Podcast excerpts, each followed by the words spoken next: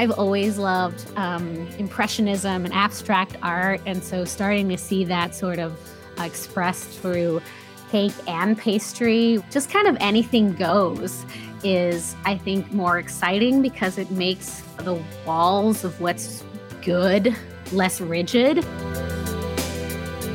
This is Taste. I'm your host, Aliza Abarbanel. Rose Wilde is the pastry chef and owner of Red Bread in Los Angeles, a pioneering micro bakery that's been championing whole grains and sustainable baking for over a decade. She's headed the bread and pastry programs at Michelin starred Rustic Canyon, Manuela, and Mother Wolf, and now she's sharing all that wisdom in the wonderful new baking book, Bread and Roses. We loved having Rose on the show to talk about the joys and challenges of baking with whole grains, her flock of chickens, and more.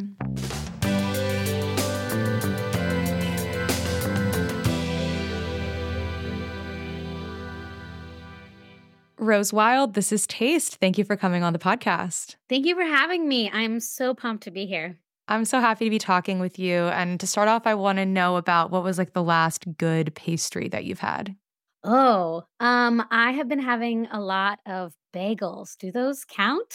I think I think those count. And you're in LA, which I think the bagel scene in LA has been discussed a lot lately. So I'm I'm curious what your thoughts are. Where are these good bagels? Um, well, I usually make a lot, but recently I have been uh not uh baking as much, just kind of taking a beat post book tour. So I have been hitting up Courage Bagels a lot. Um, I really like their just like kind of wonky, open crumb, crispy exterior bagels. So that's usually my go-to right now.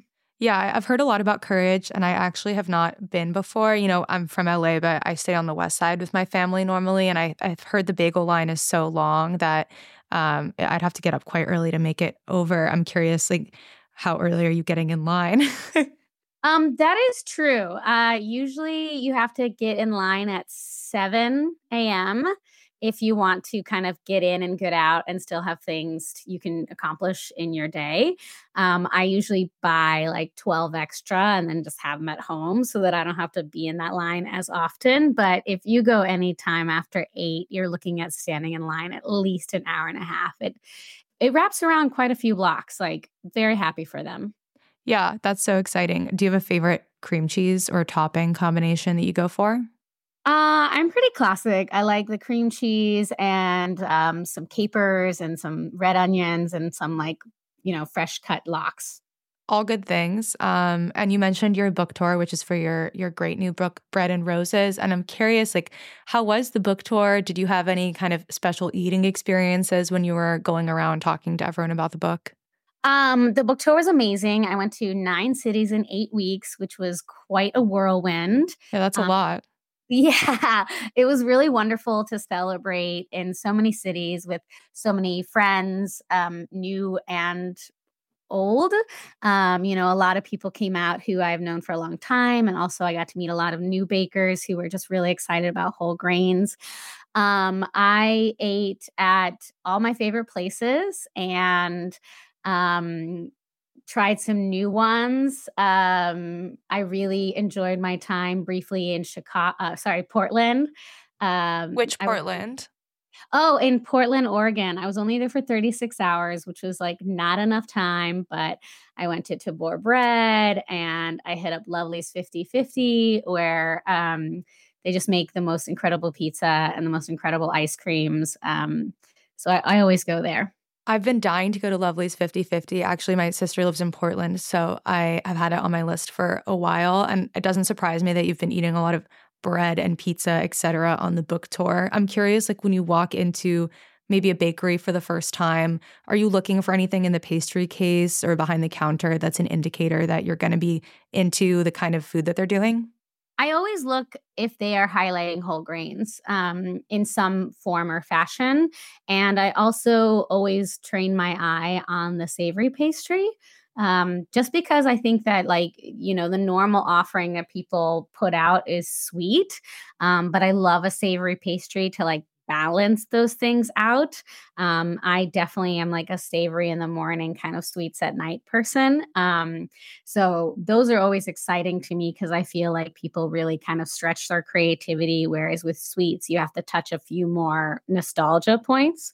Um, and yeah, like if there's something with whole grain, that's going to be the thing I order because I just know from my own taste and experience, like white flour tastes like nothing. So I'm only going to taste sugar and whatever maybe fruit they're um, highlighting. But if there is a whole grain at play, then there's going to be a whole nother layer of flavor for me to experience. So that's always what I go for. Definitely. And I'm not surprised that you're mentioning whole grain because that is kind of the beating heart of your book. I'm curious um, with your own like bread pastry background, maybe even, did you have like a gateway whole grain that first got you excited about baking with whole grains? So I grew up um, eating whole grains without realizing that was not necessarily the norm. Just because my my father and my mother ran a little like natural food store and cafe when I was very young. That was attached to a garden and a yoga studio and an apothecary. They were very big hippies. Um, so I grew up eating quinoa and millet and and corn um, and didn't realize until I got to school and I got some very weird looks at lunchtime that what I was eating was not what everyone else was eating. Um, so I think that they were all sort of my gateways. Um, but when I when I teach people, I usually encourage people to check out corn, millet, or sonora because they're such tender grains, especially with corn and millet. They're gluten free, um, and you can sub in 10 20, 30%, or the case of Sonora, 100%. And it's just really hard to tell texturally that there's necessarily any difference. Like you're not going to get density out of those grains, um, but you're going to get a huge explosion of flavor. So I think those are like simple, easy ways to like start baking with whole grain and just immediately maximize like the flavor of things that you already love. Yeah, I really like how you're talking about this ratio that you can sub in because I think that for people who are home bakers, certainly for myself, like there are certain things that I make very often. And the idea of finding a new recipe that is friendly towards whole grain, like maybe is a little stressful, but being able to incorporate it into like my brownie recipe that I make all of the time is cool. And then also, I imagine it kind of empowers people to be developing their palate and tasting for the difference in the first place. Absolutely. I think generally, especially with food um, trends, which is like a word I hate when applied to food, um, we're always asking people to like sort of give up something and go all in on something else. And I think in whole grains, you see that as like, you have to try this whole new recipe or go 100% or are you even trying, you know? And I really kind of push back at that narrative because you know from a sustainability viewpoint, if all of us bake at 10, 20% whole grains, which again will not change the dynamics of how you make it or the way it cooks, um, it, it, will be so sustainable for our farmers, for our millers. Um, and for your pocketbook as well as for you know nutrition and flavor um, so it's really the smaller things that we do at scale that have the bigger impact when we're all doing it and i have no desire to make you abandon your grandmother's incredible biscuit recipe. I just want you to use a little whole grain in there because chances are her grandmother was using whole grain because that's what it was available to her. So I think it's all about like using the best of what you have today with the things you love from the past. I love that perspective so much. And I think it is true and interesting to think about the fact that even what we think of as the family recipe was not always the family recipe, and that the way that like agriculture was homogenized or just what was available to you kind of shaped what those family recipes were in our immediate knowledge. And it also is very sweet to me because I read in your book that I think at one point your parents were using your grandpa's bread recipe in the restaurant or something like yeah. that. Do you have you baked from the bread recipe recently? Is it still in the rotation? It's still like the, I would say, definitive bread recipe, but I have, you know, he was really making like a country sourdough and that's it. That was his the extent of his obsession. He was uh, an in-house lawyer for RKO Pictures, so he was pretty busy. But this was his like hobby, um, and I've since taken that recipe and ratios and technique and like adjusted it to like what I have in California and like more whole grains than he had access to. So I would say it's a living document at this point that has trickled down into all the recipes I have. Oh, I love that. And I love thinking about like before there were the bread bros, there was your grandpa. yeah, uh, he used to, I mean, he had everything hidden in the closet. So I often joke that I'm like the first person in my family willing to come out of the closet with bread making. Do it in the light of day. Yeah, you're you're really putting your name on it. Um, and I like talking about these ideas of sustainability because I know that your micro bakery Red Bread in Los Angeles is very sustainable. And I'm curious if you could tell me a little bit about maybe like what was the hardest part of getting a sustainable micro bakery infrastructure up and running and what's been like one of the rewarding parts? I think when I started it in 2011, which was way before we had like the language to describe it, like I used to tell people, it's an internet bakery and I deliver by bike. and I was like, like, okay. yeah. But then the, you know, 10 years later, the pandemic hits and suddenly that's how everyone's doing it. And now we have this word called micro bakery and now people get it. So, you know, oftentimes what you're doing um, language or trends or stuff like that has to catch up. So I, I'm a really firm believer in just like doing what makes you happy instead of trying to chase anything like that as a result. Um, so I think certainly in 2011, describing it was difficult to like get people on board. Um, it was also a time when there was way less whole grains. Like in the time since I started, the Tehachapi Grain Project has become available to me. Nan Kohler um, established Grist and Toll, and these are two of the places that, at least locally, I get a ton of fresh flour from, which has amplified my baking as well. But yeah, I think that if you're looking to do anything sustainable, that's not, that's increasingly becoming the way we do things, but it is still a little economically out of reach in terms of sort of the structures on the back end available for you to like buy food from and um, buy pantry staples. Um, so I think it can become uh, more expensive than a traditional model. Um, but I think the more of us that choose it, the more of us that push that to become the way, and it sort of evens out after a while because what we're really doing is hiding the cost of real food. So if we move to being more transparent about that, I think it becomes easier um, for everyone. Um, and and you know conversely like the reward has been the fact that like from the out of the gate when I started making stuff and I was going to the Santa Monica Farmers Market on Wednesdays here in California, which is very famous. Um, it was immediately recognized as food uh, that people hadn't seen before, but still somehow recognized it.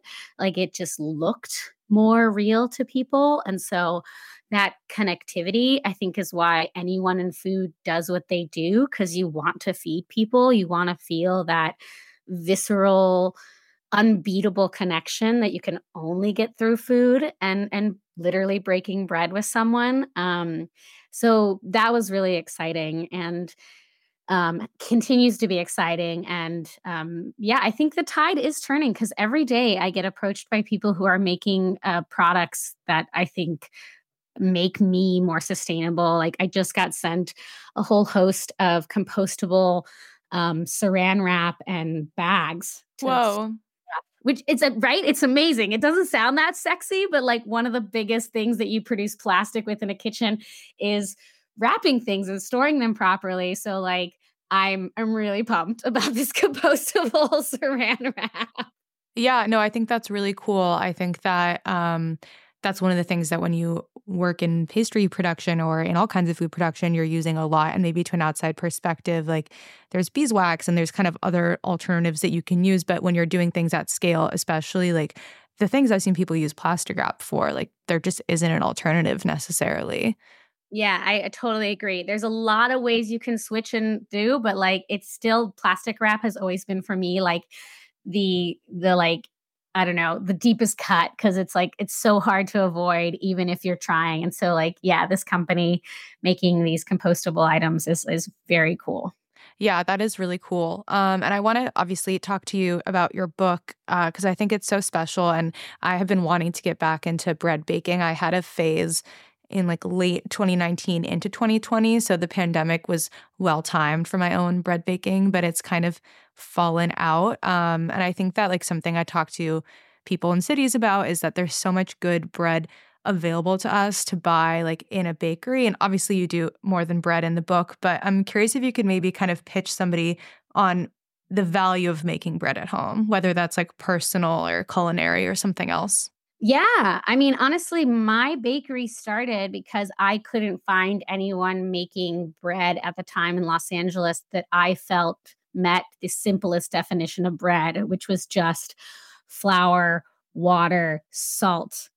That's it without any intervention. And um, you know the the ingredient we constantly want to throw out the window is time and even beyond bread like with stews and cake like time makes everything taste better mm-hmm. i was not surprised that during the pandemic people really exploded their exploration of bread because they had time on their hands and i think the funny thing is is that we actually all have quite a bit of time on our hands even if we're super busy we just kind of fill it with these time sucks either scrolling on instagram or tiktok or just like watching mindless tv um, which turns out you can do at the same time as you make bread. So i'm not even telling you to give anything up i'm just saying use your hands at the same time um, I think one of the misconceptions for people who have never made bread is that it's going to be six or eight hours long. Um, and while it is, you are actually only doing anything for maybe half an hour. Um, with like very low intervention, just mixing it, folding it, letting it rest, letting time do the work for you. Um, so I, I mean, my first reason is like if you like to work with your hands and you like to touch things, there's nothing more fun than bread because it'll change textures over the course of that time, and it is so fun um, to play with. Uh, children really dig this. So if you got young kids, great activity, make them make bread. um, you can pause bread at any period and throw it in the fridge and come back to it later, and it'll still proof out okay. So it's very malleable. I feel like it's gotten a lot of bad rep. Um, now that there are so many great uh, bread places for you to choose from, shouldn't stop you from making your own because other bakeries are making their favorite, their best. And the beautiful thing about flavor is our unique palate and how personal and individual that is. And so, like, if you like bread, like, this is your opportunity to make your favorite food exactly as you like it. Um, I love making bread also to like use up waste, you know, like if I have a cup of carrot soup left from like the other night's dinner, I'll like fold that in with the hydration. And now I've got a really fun carrot bread. Or if I've got just like, half a cup of cranberries that I didn't use for the cranberry sauce and some wayward nuts, then I can make a cool bread there, you know? So I think that bread can be so much more than itself. Um, and anything that we practice gives us great life lessons about ourselves and time and community. And so I think bread is a really wonderful one to just do over and over again and nourish yourself with. Um, no good reason not to make your own bread. Yeah. Even I've taught and they're done and they're like, wow, I don't know that I do that again, but I have such a much deeper appreciation for bread and like I eat it slower now, I savor it more. So learning is never a waste and doing is always rewarding.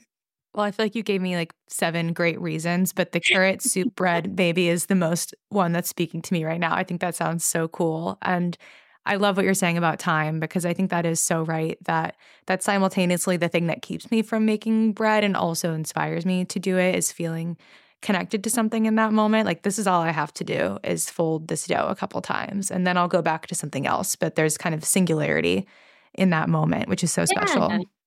Yeah.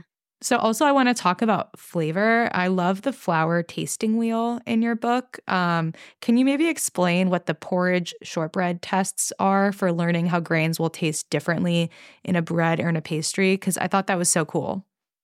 Thanks. I was really proud of the flavor tasting wheel. It took um it probably took as much time to kind of organize that information into an illustration as it did to write the book.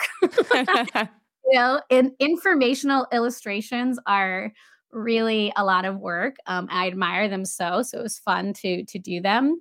Um, so the porridge test and the shortbread test are just tests I developed internally in my bakery, um, which is not to say that they weren't like things people were doing. They just became like part of my structured um, regiment that I would run. New grains through to kind of learn as fast as I could. And it was a really great way to then sort of give that to a new pastry cook to learn themselves. Um, so the porridge test is really easy. It is honoring the fact that uh, around the world to this day, most of us eat grains in the form of porridge. And it was the original way we ever ate grains long before bread or pastries came into being. And you just mix water and flour together. This because it's a test you don't necessarily need to have a scale and do one to one you can do it visually. Um, i really try to leave the book open ended for whether or not you identify as being a more sensory inclined person or more science inclined person whatever makes you comfortable. Um, and then you're just going to let it sit for 15 minutes and come back to it and you will see its hydration rate from this test. You know, if it's really, really sticky and tacky, that grain can take a lot more water. Um, and but if you don't give it more water, it's going to be kind of dry and dense. So you're learning about what it's going to do in a more complicated recipe while having invested not a lot of time or ingredients, right? But if mm-hmm. it's really runny and soupy, then you know that you could pull back on the hydration. Or this may be a, a better flour suited to pastry because it doesn't have a lot of um, elasticity, right? When we talk about any kind of baked good, we're, we're looking at elasticity, um, which is how well it um, snaps back on itself, or extensibility, which is like how well it spreads, right? And those are kind of the two competing things that kind of give us the whole arsenal of baking. Um, so that one is super helpful to tell you how it's going to work in um, breads because bread is primarily hydrated with water or some sort of lean liquid um, before we get into things like brioche and stuff like that. Um, and then the shortbread test is sort of one step further and more of a pastry test because you are introducing um, sugar and fat. And um, these are important because whole grains really love fats. Um, not only does it help to really amplify their flavor, because fat is flavor as a rule, it carries it, it has it. Fat is glorious. Um, and it is going to tenderize it as well. And then sugar does a similar thing. It kind of tenderizes the grain, it balances the grain because a lot of these grains have tannic qualities, earthy qualities that, at least here in America, we don't necessarily um, celebrate bitter as a flavor as much as other countries might. Like you know you see in throughout asia like a love of teas or amaros in italy and we just don't quite have the same love of bitter. So like these can often um, that's kind of the first thing that people kind of remark on when they're tasting grains so sugar will balance that and also add moisture.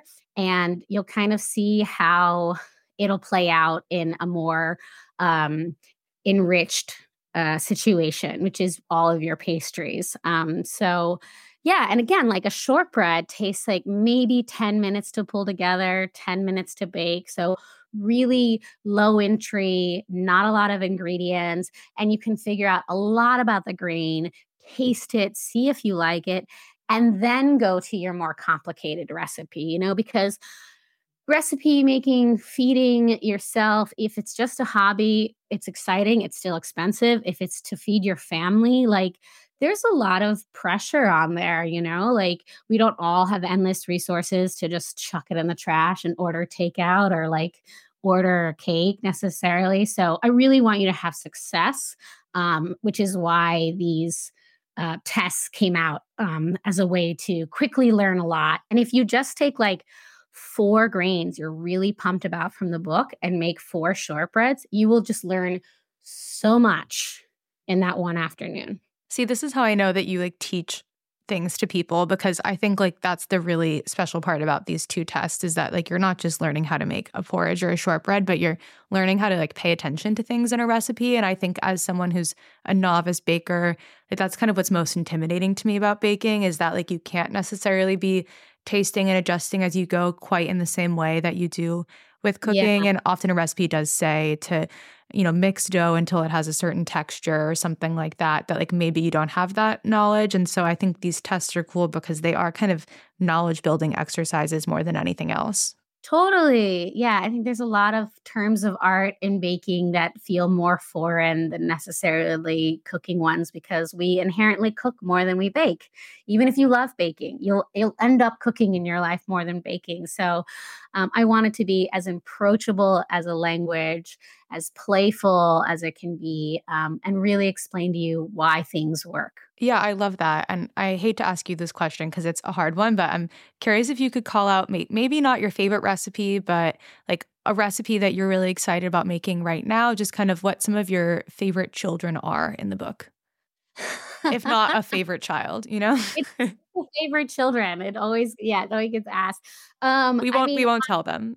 I think they already know. I, I, I mean, obviously, I love all of them. Um, I think right now people really know me for cakes, and because of the season we're in, I've been making a lot of the um, buckwheat chiffon cake that has yuzu curd and coconut cream and like a torched, just really fast um, finish mm. of meringue. Um, but I think that the favorite child, the most guarded child that I finally decided to add to the book was the um, oatmeal chocolate chunk cookies. Um, it's the only recipe that I've made for 12 years that hasn't changed once. Um, and they were, we'd sell like 800 a week at the Santa Monica Farms Market. They were voted the best cookie in Los Angeles several years in a row.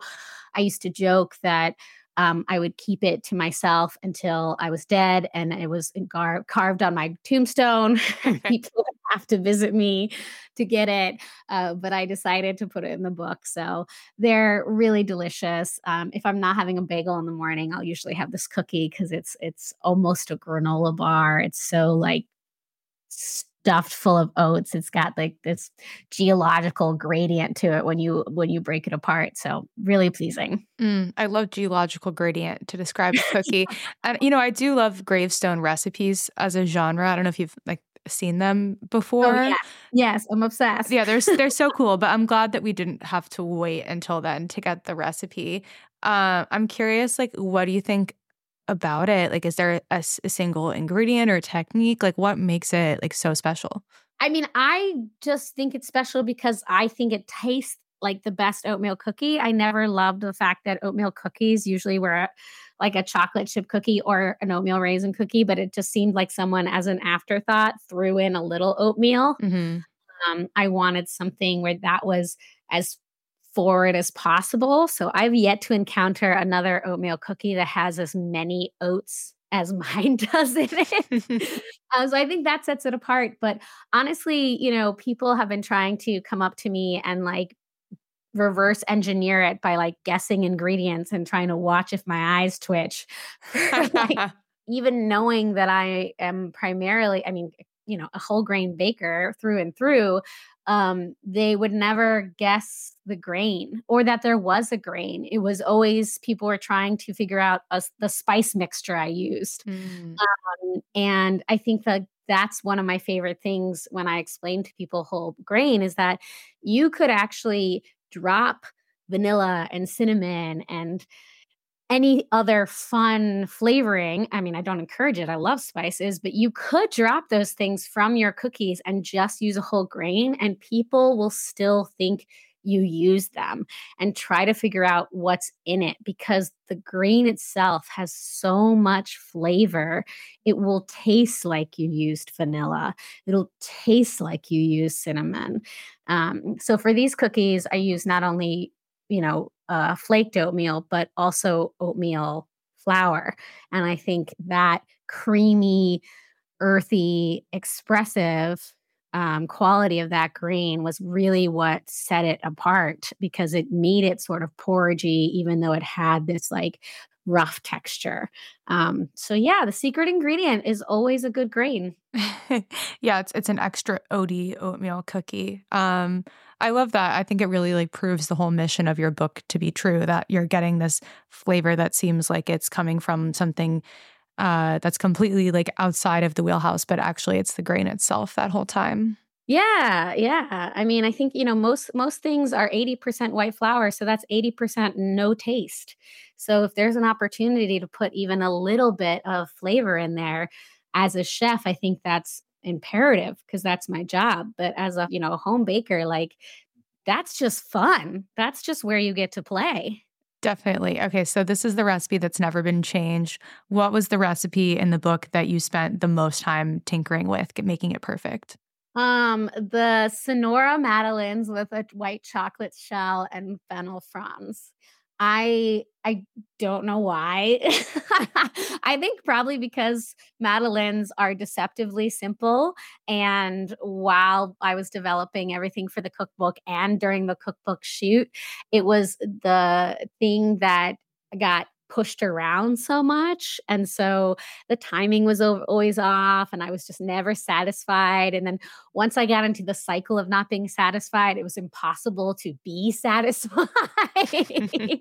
I just got like way too into my head and neurotic and like, could the bumps be taller? Could the shell be thicker? Um, it just became like the nitpickiest one. But ultimately, it came out really beautifully. But I think we made like 48 versions, and even the bakers I'd hired to help me the week of, like, were ch- we were changing it the week of shooting and they were like losing their mind greasing more and more madeleine mold so i'm sorry but we did a great job.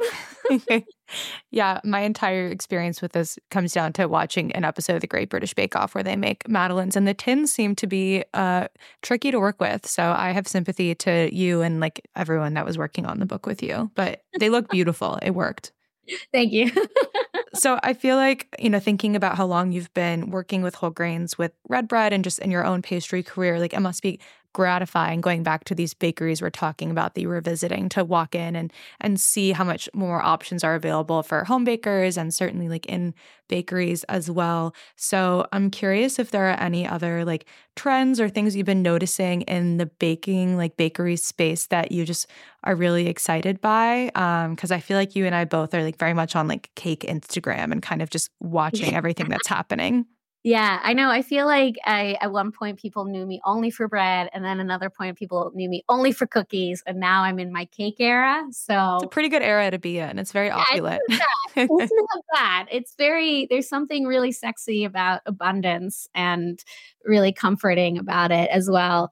Um, I mean, I, what I think I love the most, and I find myself constantly looking for and wanting to like champion in other people is this uh, move to have it things be a little more kind of beautiful chaos and more exploratory and just in general i think anti-perfectionism you know there was a whole period of decades and decades where like french technique was the only respected technique and if it didn't look like a human hand hadn't touched it if it wasn't exquisitely perfect then it wasn't any good and I've always loved um, impressionism and abstract art. And so starting to see that sort of uh, expressed through cake and pastry, where you can see the the way the palette moved, the way people laid down the piping, um, less less common blooms or even herbs being used and vegetables which is of course my favorite thing to decorate with.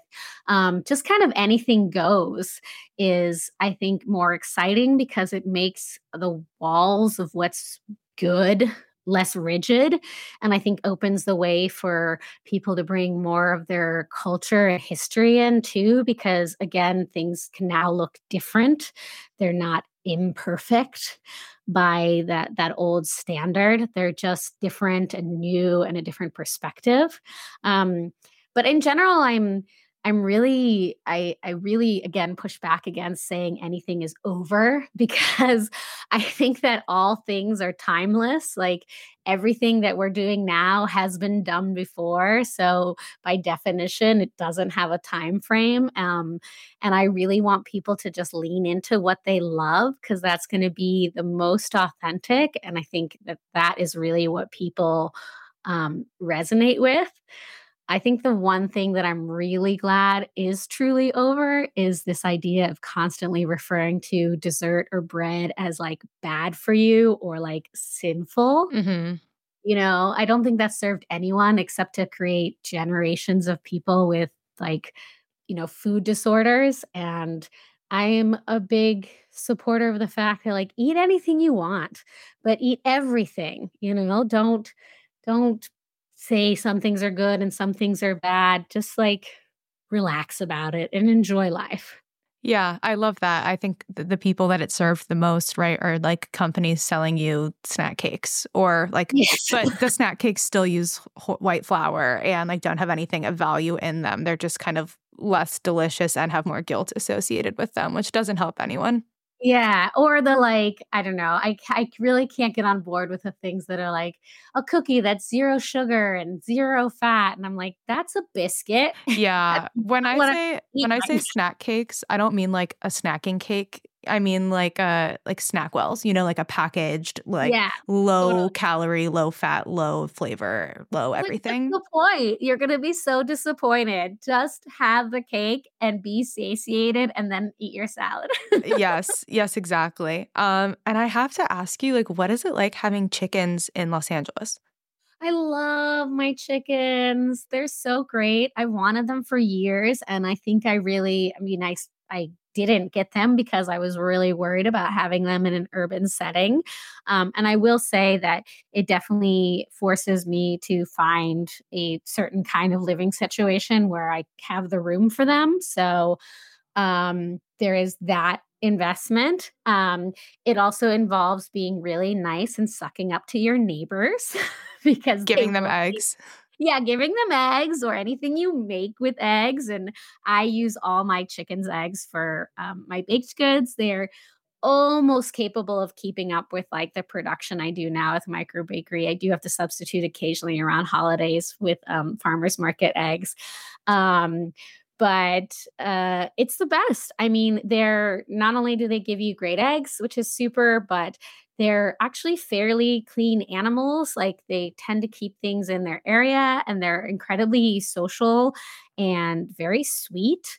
I know a lot of people are scared of birds and chickens. So I've watched them like come around by interacting with mine. But I feel like, you know, I get up in the morning, I make myself some tea, and I go watch them. And I just learn so much about hierarchies and social interactions from the way they like treat each other. it's a really great show is what I'm saying. Yeah, if you set up a live stream, I would I would tune in and watch it. I really should. but I need like your commentary on like everyone's names and how they get along and what's been happening differently. Oh, yeah. Like not yeah, just a video we've named all of the chickens after um, great ladies of the cinema and the stage because Los Angeles. Um, so all of them have some great film or play that they. Um, uh, you know, come from.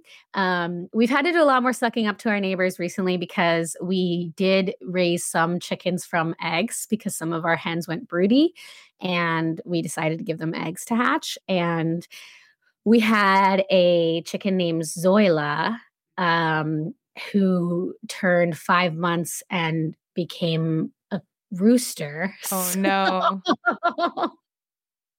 His name is now Ziggy after Ziggy Stardust and he is a little noisy, but he's so beautiful that our neighbors don't seem to mind and they come visit him. So sometimes being beautiful is very helpful in helping you keep your neck.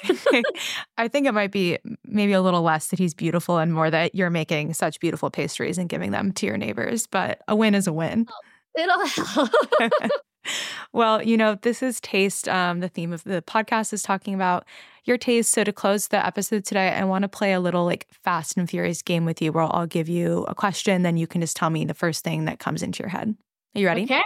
Yeah. Go to pastry to start the day with. Um, if I'm out, I'm gonna get like a ham and cheese croissant. Nice. Um, your favorite flower to decorate with. Ooh, uh, three-way tie between dahlias, lisianthus, and peonies. Anything with drama.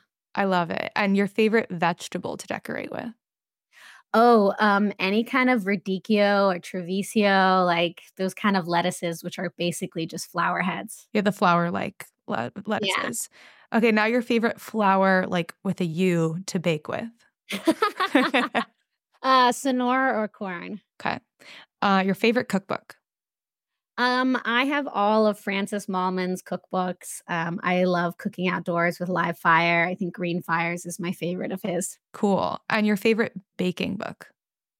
Ooh, right now it's a tie between The Last Bite by Anna Higham and um, also Grist by Abra Berens. Um, they're both uh, amazing. Yeah, I love those, and I like um Ruffage, the vegetable book, okay. and and Pulp. She's had uh, like, she's she yeah she's killing it.